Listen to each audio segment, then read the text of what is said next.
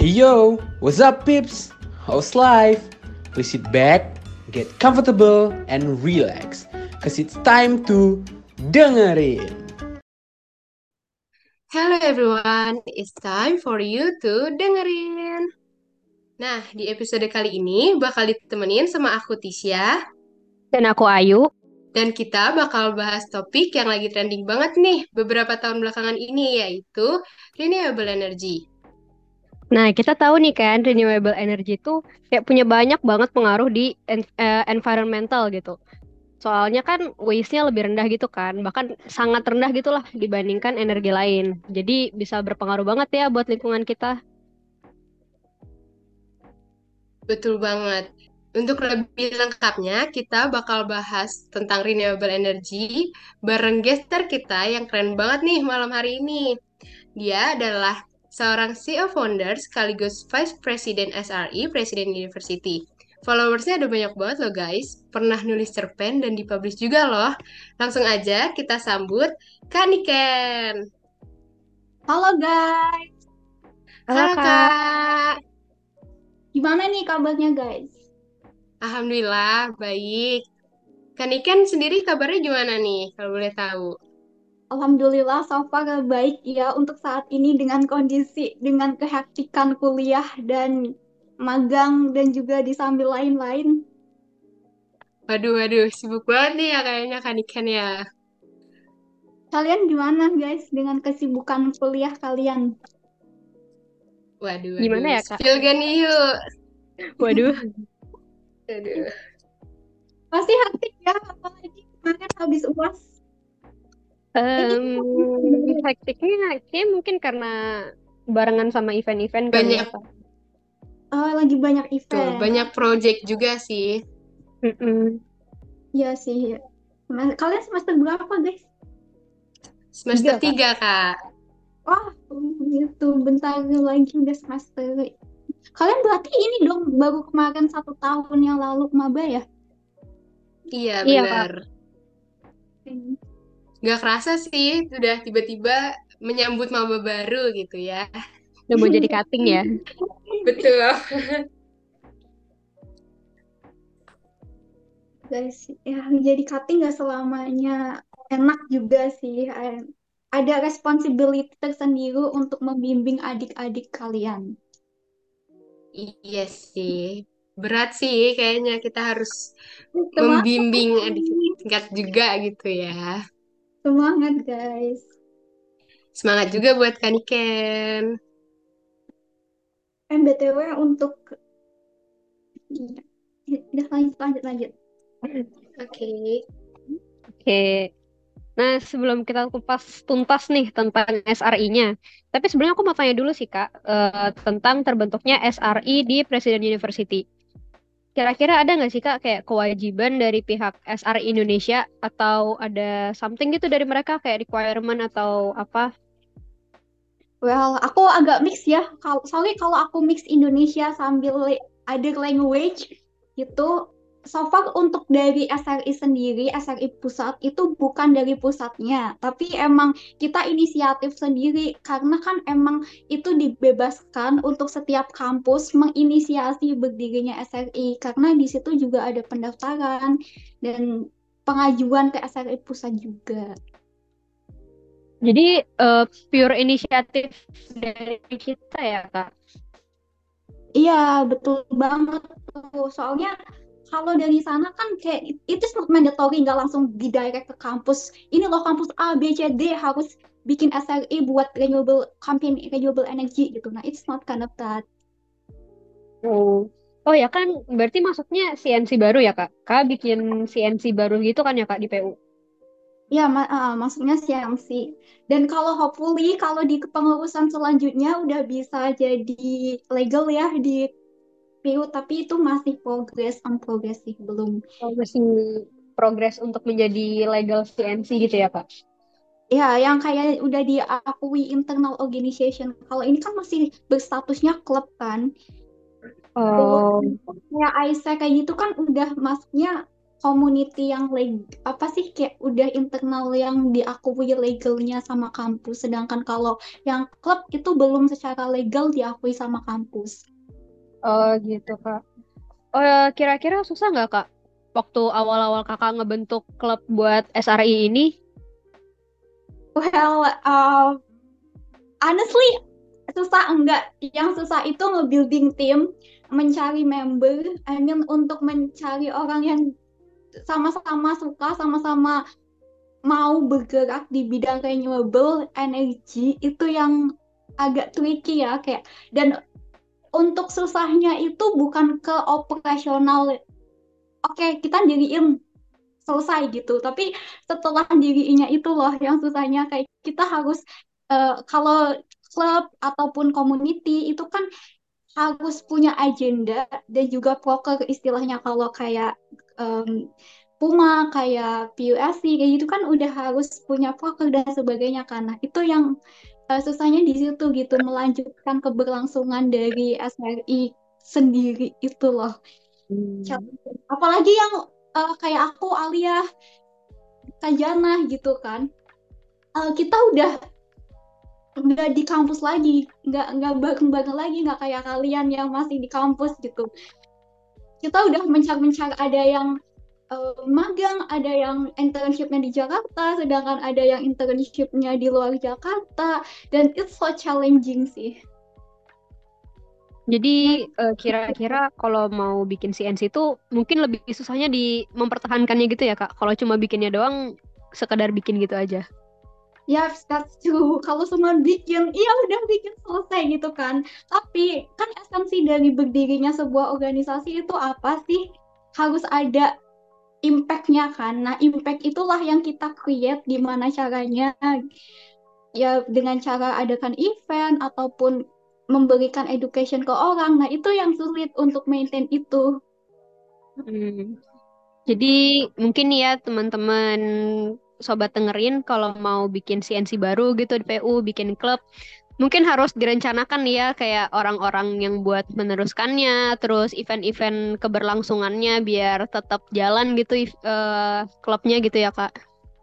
Ya, apalagi untuk nih uh, first time yang kita cari adalah apa member. Untuk komit di sebuah organisasi itu asli guys susah. Apalagi kalau yang udah magang kan, terutama pasti kalian juga punya kesibukan sendiri, punya organisasi sendiri dan balik lagi gitu, how do we can gather untuk menjalankan misi-misi organisasinya. Nah, itu tuh yang wah susahnya minta ampun. Untuk separating waktu kita juga. Terus, Beratnya di komitmen ya kak?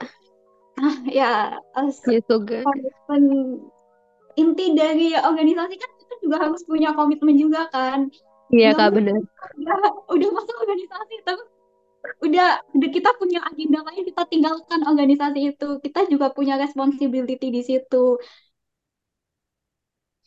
Nah, jadi ya guys, ingat kita harus komit sama apa yang udah kita pilih ya kan, supaya apa yang udah kita pilih tuh bisa tetap berlangsung gitu ya. Ya, bener banget tuh. Nah, Kak, mungkin ya banyak sobat dengerin nih masih kayak uh, masih ini masih belum tahu gitu soal SRI itu apa. Nah, mungkin Kak Niken boleh nih ngejelasin ke sobat dengerin apa sih SRI itu dan apa aja gitu value yang dibawa sama SRI gitu, terutama SRI Presiden University ini. Ya, kalian juga nih, aku tanya dulu ke kalian, kalian udah tahu nggak nih SRI sendiri? Mungkin dari kata-katanya ya. Kalau kata-katanya itu dari SRE, Society Renewable Energy gitu. Um, so far emang we concern terkait dengan penggunaan renewable energy, di mana kita pingin itu lebih ke menyebarluaskan renewable energy sendiri di terutama di area kampus karena kan uh, ya kita tahu lah di this now climate change itu mungkin udah efek juga ke kehidupan kita gitu. Kayak kemarin aku lihat di berita di Europe, you can imagine um, apa degree dari sel udah mencapai 54 I, I think kayak 54 deh kalau nggak salah 54 degree Celsius. You can imagine Earth udah segitu panasnya gitu. Dan salah satu dari cara untuk mengedownkan si temperature itu ya dengan cara apa? Kita harus menekan emisinya. Salah satu penekanan emisi yaitu dari apa? Penggunaan renewable energy atau reducing fossil fuels consumption kan di uh, dari segi konsumen. Karena kenapa fossil fuel kenapa energi ini yang jadi sektor ya there is a lot of things to consider. Karena ya back then kita mau dengan cara ini kita bisa menyebarluaskan dari si renewable energy itu sendiri biar masyarakat lebih aware tentang climate change dan hopefully kalau dari penggunaan si solar panel terus ada renewable energinya juga bisa tersebar lebih tersebar luaskan kayak masyarakat tuh accept loh kalau renewable energy itu lebih bermanfaat daripada penggunaan fossil fuel gitu.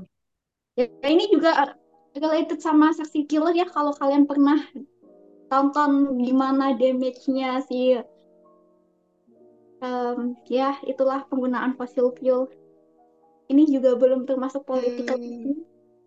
so, ya gitulah. Itu sih untuk backgroundnya ya. Ya intinya kita sebuah organisasi yang pingin mengapkan renewable energy ke masyarakat luas. Gitu sih. Berarti banyak banget ya value dari SRI ini gitu. Uh, gini nih kak, kan de, di Indonesia itu termasuk top 10 negara yang punya potensi renewable energy yang cukup besar gitu kak. Menurut kakak nih, kira-kira potensi renewable energy yang ada di Indonesia itu sebenarnya udah dimanfaatin dengan baik atau belum nih sama pemerintah Indonesia?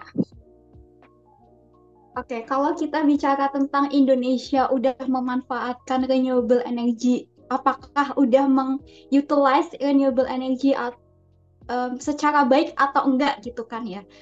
I think is better. Kayak 50-50 gitu loh. Antara Indonesia menggunakan itu sama enggak.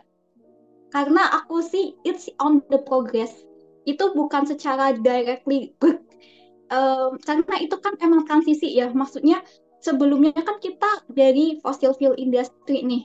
Dan tiba-tiba secara mengglobal secara dunia I mean pemerintah-pemerintah dari dunia itu mengumumkan oke okay, kita punya urgency climate change. Dan tiba-tiba seluruh dunia itu harus shifting istilahnya gitulah.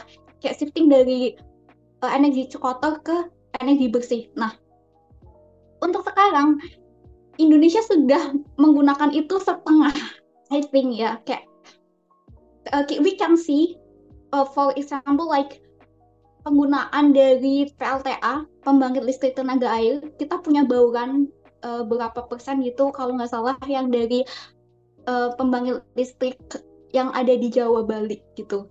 Can see them uh, yang bisa digunakan yang biasa diutilize oleh pemerintah Indonesia untuk membangun apa memprovide dari energi listrik ke rumah-rumah gitu kan udah pasti kalian juga udah pernah lihat lah ya I don't even know juga sih maksudnya terutama ketika kalian yang dekat sama dam I mean uh, pembangkit listrik tenaga airnya itu sendiri yang dekat sama waduk.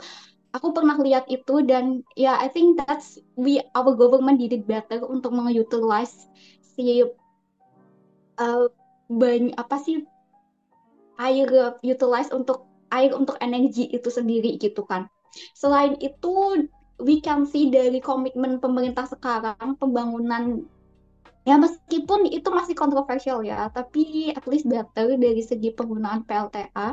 Uh, eh, ada program dari pemerintah PLTA atap, eh PLTA atas bukan atap ya, uh, di beberapa daerah yang tertinggal karena emang so untuk progresnya I think itu cukup better gitu ya. So I can say that Indonesia is already utilize it potensinya ada. Dan untuk potensi terbesar yang ada di Indonesia renewable energinya itu satu dari sun atau dari matahari. Ya karena kita tahu lah ya Indonesia itu ene apa um, negara tropis. Ya you can see banyak kena matahari gitu ya kak? Ah that's true gitu. Kita tiap hari banyak matahari eh, siang-siang aja panasnya minta ampun gitu kalau nggak hujan ya. Tapi kan kita juga antara hujan dan panas meskipun kita berganti musim kita tetap terkena sinar matahari gitu. I mean if we are comparing sama negara-negara lain yang punya empat musim yang di benua yang di daerah kutub gitu apakah mereka cukup enough untuk dapat matahari setiap hari gitu? Bahkan yang di kutub tuh mereka one of eh, in some of the period di satu year itu nggak dapet sama sekali gitu kan. Nah, I think that's one of the ya yeah, we should be utilize it gitu karena emang God give our bless untuk renewable energy yang cukup potensial dan other is dari panas bumi atau geothermal. Nah, yang aku dengar itu dari geothermal Indonesia have a lot of potential karena kita, ya you can see our geographic on Indonesia which is kita tuh punya banyak sekali pegunungan dan gunung aktif dan sering terjadi gempa tapi di sisi lain itu um, I mean untuk dari energi itu have a good potential. Ya, Jadi ya, kira-kira ya, ya. gimana kak lanjut tuh? Cuman mau bilang ya itu salah satu blessingnya Indonesia gitu.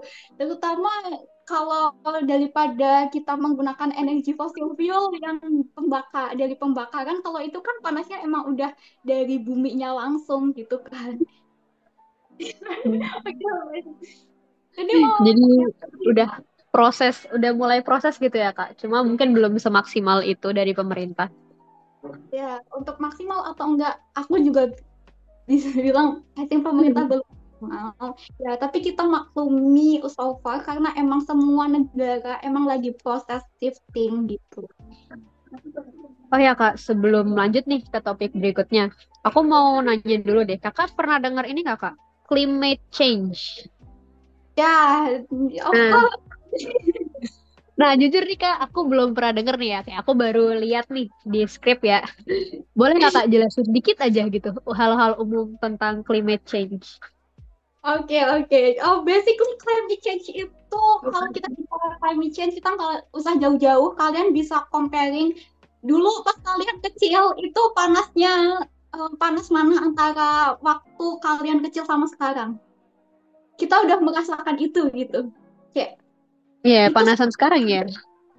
Nah, kan kalian ngerasain gak sih kalau sekarang tuh bawahnya lebih panas bahkan di yeah, yeah. ya kalau sekarang nih panasnya itu wah gak kuat harus kalau nggak harus kipas AC itu juga salah satu problem tapi we cannot handle it kan Iya, kayak apalagi di Cikarang tuh jam 9 aja kayak udah terik banget ya, udah kayak jam 12 gitu. Iya, sebenarnya kan bakal banget kulitnya gitu kalau itu. Nah, itu salah satu dampak dari climate change. Itu oh. cuma dari climate change. Nah, nah gini Kak. Okay. Gimana Kak? Ada yang mau ditambahin Kak? Iya, iya, iya.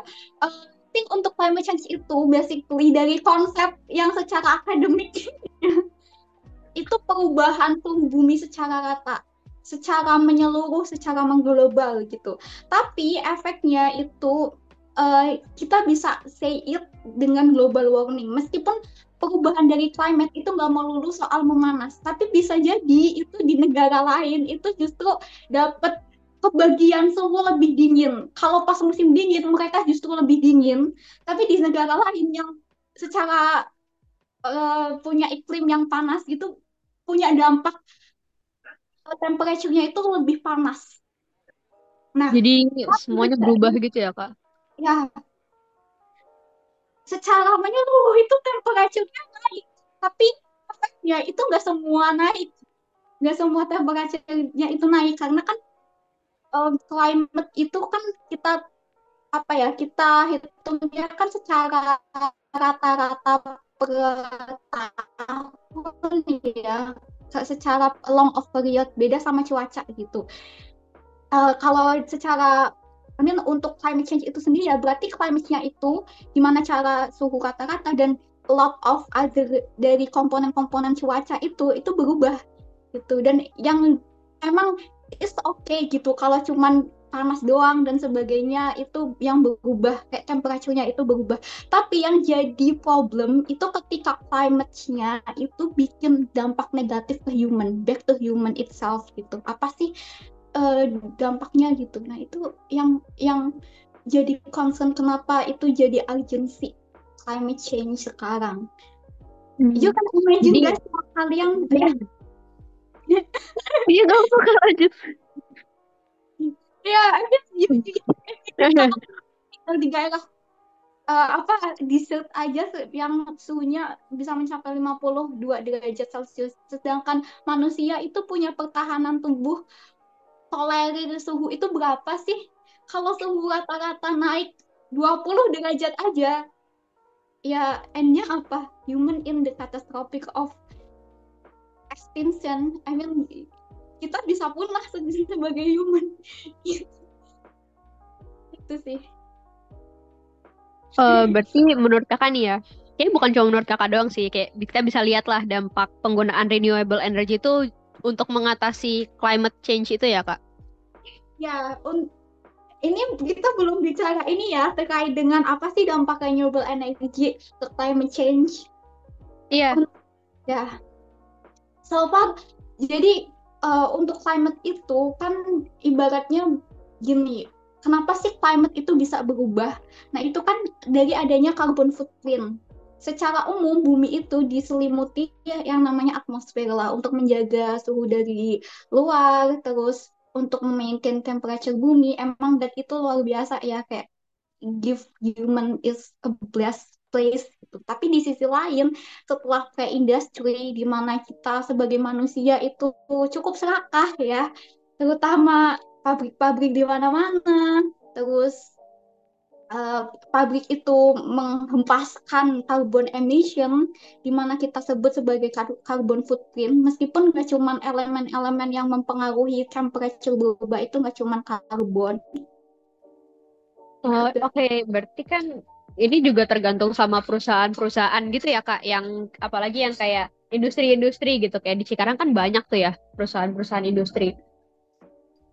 Oh iya, kira-kira Kakak ada nggak ya kayak pengalaman kerjasama sama perusahaan yang relate gitu sama renewable energy? Kan tadi Kakak mention beberapa perusahaan yang masih mengandalkan uh, ada banyak gitu loh perusahaan yang masih mengandalkan uh, energi dari fosil ya kan? Kira-kira kakak ada nggak nih pengalaman kerjasama gitu sama perusahaan yang mungkin lebih ke renewable energy gitu kak? Oke, kalau kita bicara kerjasama atau enggak, so far untuk kerjasamanya bukan directly. Aku pernah di offer ini sih lebih ke endorsement kalau tapi untuk hopefully itu juga aku lagi purpose tapi belum dapat jawaban dari ini uh, Baran Energi jadi gini guys, untuk Indonesia itu sendiri kan renewable energy bukan dari satu perusahaan. I mean dari segi energi listrik itu nggak nggak dari satu perusahaan kan. Kita punya siapa sih dia yang provide energi listrik PLN, terutama sebagian besar kan. Nah, di, karena emang dari segi listrik kita itu dikontrol sama pemerintah secara tidak langsung ya. Uh, meskipun PLN itu kan perusahaan di bawah negara, Uh, tapi di satu sisi pemerintah masih punya andil untuk mensubsidi energi listrik itu. So uh, kalau berbicara tentang perusahaan bekerja sama secara langsung atau tidak langsung, kita perlu me, apa namanya mengkategoris dulu nih untuk perusahaannya itu apakah perusahaan kalau untuk perusahaan listrik secara kayak PLN gitu so far belum ada ya.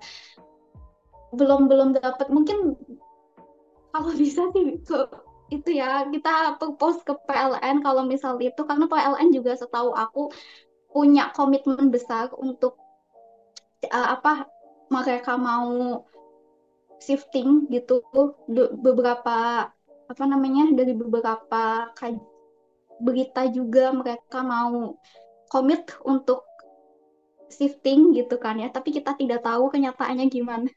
Ini kalau misal ada hal yang berbau politik dan sebagainya bisa dikat ya guys.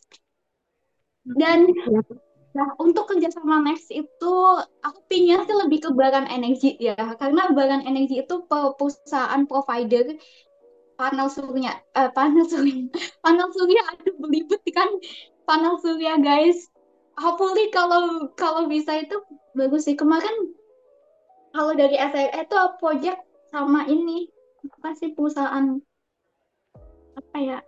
Karena kan kalau kita bicara uh, perusahaan renewable energy itu juga nggak cuma satu sektor misal perusahaan energi yang bergerak di bidang panel surya. Sedangkan komponen panel surya itu nggak cuma panel suryanya aja gitu. Di situ ada baterai, terus belum juga dari energi listrik. Kalau dari energi eh apa motor listrik itu kan bisa kita sebut juga gitu. Maksudnya untuk kerjasama karena renewable energy itu broadnya itu luas dan memberikan efek yang cukup signifikan ke kehidupan kita gitu. Meskipun untuk implementasinya ya kita balik lagi gitu. Kita uh, depend juga sama pemerintah karena pemerintah yang secara tidak langsung punya kuasa dan kewenangan untuk memberikan subsidi intensif dan sebagainya. Uh, tapi ya untuk ya untuk kerjasama so far hopefully bisa nih sama Sali, uh, Salis kemarin banyak sebenarnya kalau insta ya maksudnya kalau kita punya project itu bisa dipropose ke situ. So far aku baru bisa kemarin sama sales aja sih untuk tapi ini personal sih guys. Lebih ke endorsement gitu. Mereka apa sih kayak menawarkan kita untuk mempromot eh, kendaraan listrik. Itu sih Oke, jadi kan dari tadi kita udah bahas SRI secara general gitu ya kayak. Terus tadi Kak Niken juga udah ngejelasin gitu kan progres apa namanya uh, eh, SRE ini tapi secara personal gitu kan endorsement nah kalau uh, di Presiden University ini gitu uh, ad, gimana gitu perkembangan SRE Presiden University itu sendiri gitu kak ada nggak sih kira-kira kegiatan SRE ini dalam jangka waktu depan jangka waktu terdekat ini gitu kak? Kira-kira. Well kalau untuk programnya kita udah ada program ya. Kita untuk perencanaan as I before gitu kita udah ada ini ini ini ini gitu. Tapi kenyataannya untuk oke okay, untuk program kita mau ada webinar hopefully. Tapi so far belum uh, kita baru merencanakan itu gitu.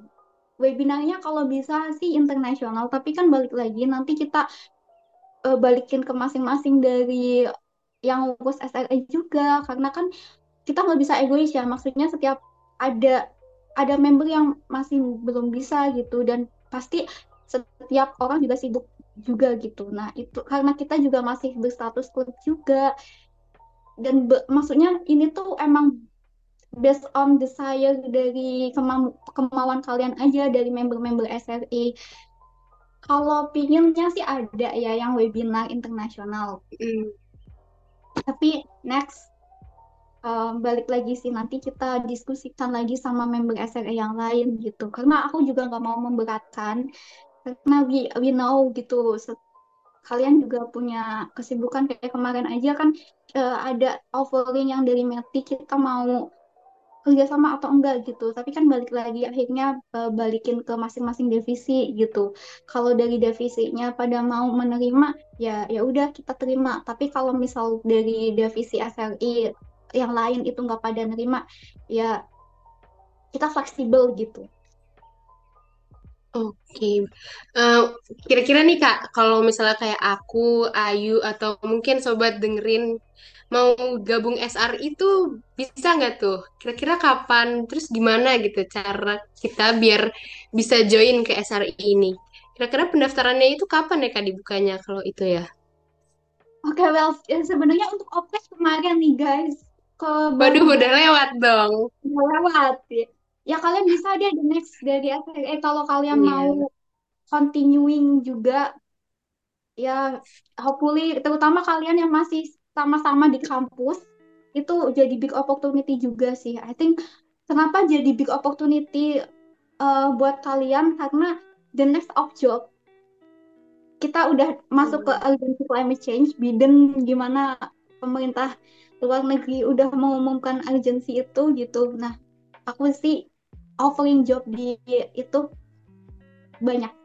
I mean opportunity job di sini banyak dan kalian bisa masuk dan it's okay untuk masuk itu lebih ke nanti apa uh, biasanya sih ada recruitment tapi untuk the next of recruitment kan kita udah delegate lagi tuh ke member yang lebih muda. Jadi maksudnya yang baru-baru yang terbaru gitu ya kak untuk itu dan ya balik lagi gitu ke mereka rekrutmennya gimana. Kalau dari kemarin kan lewat G-form isi G-formnya terus ada selection beberapa tahap gitu kan. Tapi kalau the next kan balikin lagi ke nanti pengurus selanjutnya. Berarti, berarti masih itu nyusul nih ya kak? Eh ya tuh. Iya iya ayo hmm. berarti kita yang anak dua-dua gitu masih bisa nyusul gitu kan masuk SRI Iya dong, boleh banget bahkan kalian bisa ini loh yang purpose ini bisa nggak maksudnya kan kalau the first of generation itu kan baru meraba-raba ya. Maksudnya um, kita cuman oke okay, apa sih dari segi kita melihat peluang itu dan kebetulan dari Kak Alia itu punya channel kan. Nah dari situ ya kita create gitu. Emang sekedar untuk pinginnya sih emang give a value gitu kan. Tujuan utamanya cuma itu give value dan education. Itu sih guys. Kita tarik nggak guys? The next op itu pendaftarannya setahun sekali gitu ya kak? Ya biasa kalau dari pusat sih gitu. Biasanya satu uh, kan kalau dari pusat itu lebih ke report member baru itu ada semacam asesmennya. Nah, itu yang ada structure dari pusat, tapi balik lagi dibalikin ke organisasi SRE di kampusnya. Oh gitu. Nah, uh, gini deh kak, kan kita nih anak industri nih ya kak. Terus anak industri itu kan kita fokusnya manufaktur, produksi gitu kan, produksi, produksi, produksi terus. Nah kadang tuh beberapa dari kita mungkin lupa gitu kan dampak dampak industri itu ke lingkungan. Kira-kira kakak ada saran gak nih kak buat kita yang anak industri gitu? Mungkin nanti kita nyari kerja atau kita mungkin ada yang buka startup gitu. Kira-kira kakak ada saran gak kak? Oke, okay, well, yeah, I can see this a big opportunity for you guys. Uh, kita lihat ya untuk dari change-nya di renewable energy. I mean, dari industri itu nggak melulu nih kalian bisa choose kalian sebagai leader atau sebagai pionir untuk me menjadi perubah atau kalian mau mengikuti sistem aja gitu. Of course kalau kalau kita ingin jadi leader, kita bisa harus bisa melakukan perubahan gitu. It's not impossible kalau misal kalian terjun ke dunia industri dan bisa merubah sistem itu. Nah, sedangkan opportunity itu di depan mata gitu. Maksudnya dari segi regulation dan uh, so far ya dari urgency climate itu emang I mean kita udah di fase-fase kritis climate sampai-sampai ya dari pemimpin-pemimpin dunia aja kita uh, dari kemarin si Opi gitu kan Indonesia aja udah punya target untuk mengurangi emisi seberapa persen sampai kalau nggak salah tuh 49 kalau dilihat dari budgeting kita dibantu sama luar negeri gitu kan. Nah itu great opportunity gitu punya pemerintah Indonesia tuh punya uang segitu gitu. Ya harusnya harusnya kalau emang itu dikelola dan dipegang sama pemimpin yang maksudnya terutama kalian yang nantinya bergerak di bidang industri yang bagus itu bisa dapetin subsidi dan sebagainya untuk merubah dari structure uh, industri kalian. Misal nih, uh, kayak kemarin aja aku lihat di L'Oreal. L'Oreal itu punya komitmen sustainability dan beberapa hal salah satunya adalah penggunaan dari shifting uh, kayak adanya solar panel untuk kegiatan beberapa kegiatan produksi gitu. Emang untuk secara real yang massively-nya itu belum semua industri itu bisa pakai itu karena ada beberapa industri yang konsumsi energinya cukup berat dan itu mengandalkan dari listrik pemerintah dan dari beberapa not only dari energi listrik itu gitu kan. Uh, I mean dari energinya itu bisa dari pembakaran dan sebagainya. Nah itu yang jadi uh, consider yang lain. Tapi kalau semisal ada itu a big opportunity karena setahu aku juga untuk dapat em, pembiay untuk shifting ke gitu gitu itu bisa dapat intensif itu di pengajuannya kalau nggak salah dari ini juga B corporate kok. Nanti dari segi perusahaan itu juga ada kategori-kategori perusahaan yang apakah perusahaan itu termasuk B corporate yang yang maksudnya eh, itu ada sebuah penghargaan tersendiri untuk perusahaan yang udah menerapkan si sistem renewable energy. Karena kan eh, di situ ada yang namanya sustainability report dan sebagainya. Nah, mungkin nanti kalian bakal learn deh di beberapa next semester, eh, terutama supply chain management. Nah, di supply chain management, terus ran- rantai chain management, produksi itu gimana produksi dari dari awal dari bahan baku sampai akhir, gimana prosesnya. Nah, di situ kan melibatkan energi. Nah, itu bisa dimodifikasi, bisa diganti ke yang lebih efisien dan bisa ke renewable energy beberapa tahapnya gitu. Itu challenge sih. Emang untuk mengatakan ini adalah kayak gampang banget gitu kan. Aku ngomong kayak gini, tap- ya tapi itu challenge gitu. Uh, we cannot be op- uh, pessimistic, we should be optimistic gitu. We can do that. Hmm, jadi challenge buat kita yang muda-muda gitu ya, Kak. Ya, jadi jangan cuman lah pemerintah mah gini gini gini. Tapi balik lagi nanti kita jadi pemimpin loh, nggak cuman pemerintah aja. Yang yang tua-tua yang ada di pemerintahan sekarang bakalan nanti selesai. Kita yang bakalan menggantikan. Nah, baga- bagaimana kita sebagai as young generation itu take initiative itu. Nah, tuh guys. Jadi yang bisa kita pelajari gitu ya, kita yang harus inisiatif gitu buat ngubah. Kita yang harus inisiatif buat memperbaiki gitu ya sebagai generasi muda yang nantinya tuh bakal memperbaiki eh yang bakal menggantikan gitu pemerintah-pemerintah yang sekarang. BTW thank you banget nih Kak udah jadi guest star kita sampai akhir gitu. Ya, thank you juga guys. Asli, eh, this is an honor untuk sharing information. I love to share gitu kan. Have a conversation sama orang kayak gini. It's a good opportunity untuk giving other juga inspiration ya. Iya, banyak banget nih kita belajar dari sisi anak teknik lingkungan nih. Karena kan anak industri kita belajarnya bikin, bikin, bikin, produksi, produksi, produksi. Nah, kita lihat dari sisi lain gitu, dari eh, sisinya teknik lingkungan gitu kan. Eh, ya, BTW untuk teknik industri itu sendiri yang bagian kalian udah ini nggak pernah dapet yang related sama renewable energy di supply chain atau apa gitu? Belum, belum gak sih, Tis? Kita baru Kayaknya yang belum awal-awal banget. Belum kayaknya sih kita. Kalau ke lingkungannya banget itu belum, Kak.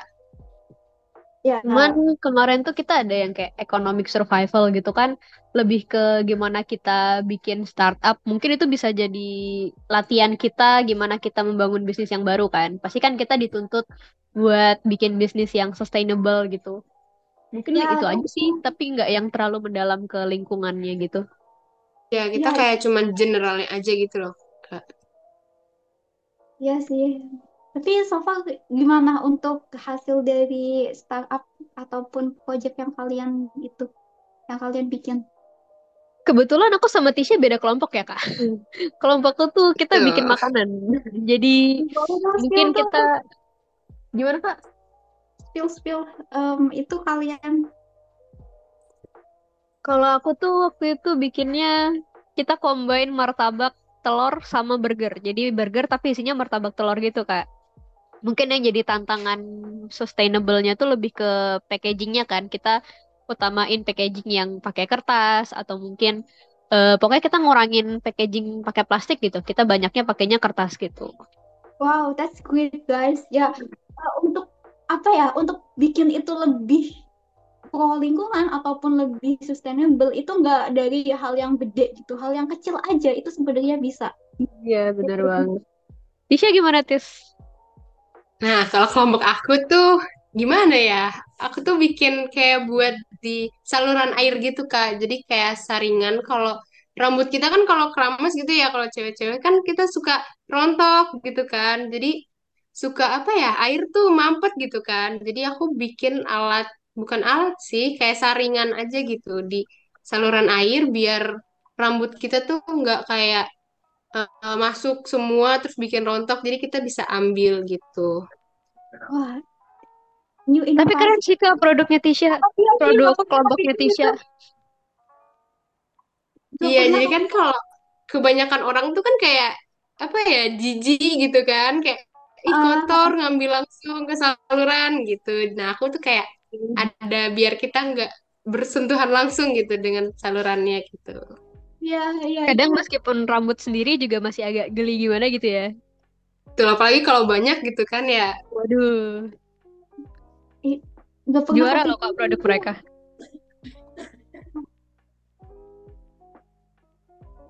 Oke guys, great sih, asli good luck guys. Next bisa English lagi tuh bagus sih ide-idenya.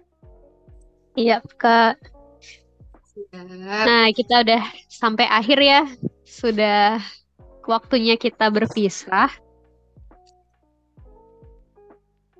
Betul. Padahal dari tadi seru banget ngobrol sama Kak Niken nih. Banyak banget pelajaran yang bisa kita ambil gitu ya, Yu. Ya kayak Banyak banget. topik-topik baru gitu kan. Yang kita belum pernah denger loh. Kita belum pernah diajarin gitu di kampus. Tapi kita bisa belajar dari gestar kita kali ini ya. Betul. Buat ini juga sih, buat sobat dengerin mungkin ya yang masih kepo gitu soal SRI di Presiden University itu apa, mungkin boleh banget langsung ke IG-nya SRI Presiden University. At SRI Press Univ ya guys. Jangan lupa. Terus selain SRI. Press Univ nih, selain IG-nya SRI sendiri, jangan lupa nih pantengin semua sosmednya dengerin, denger IN gitu. Jadi I-nya pakai IE. Saya kan kita II ya. Betul, dan jangan lupa juga yuk, selain di Spotify, kita juga punya YouTube, Instagram, sama TikTok. Jangan lupa dikepoin juga ya, guys. Ya, kita banyak konten-konten yang asik deh buat kita, buat kalian nikmati bersama-sama. Tuh, jangan di-spill yuk, biarin mereka yang pantengin Oh iya aja. dong. Oke guys, jadi segitu aja sesi ngobrol kita bareng Kaniken. And see you on the next episode of Dengerin. Bye-bye. Bye-bye. Dengerin dulu nggak sih?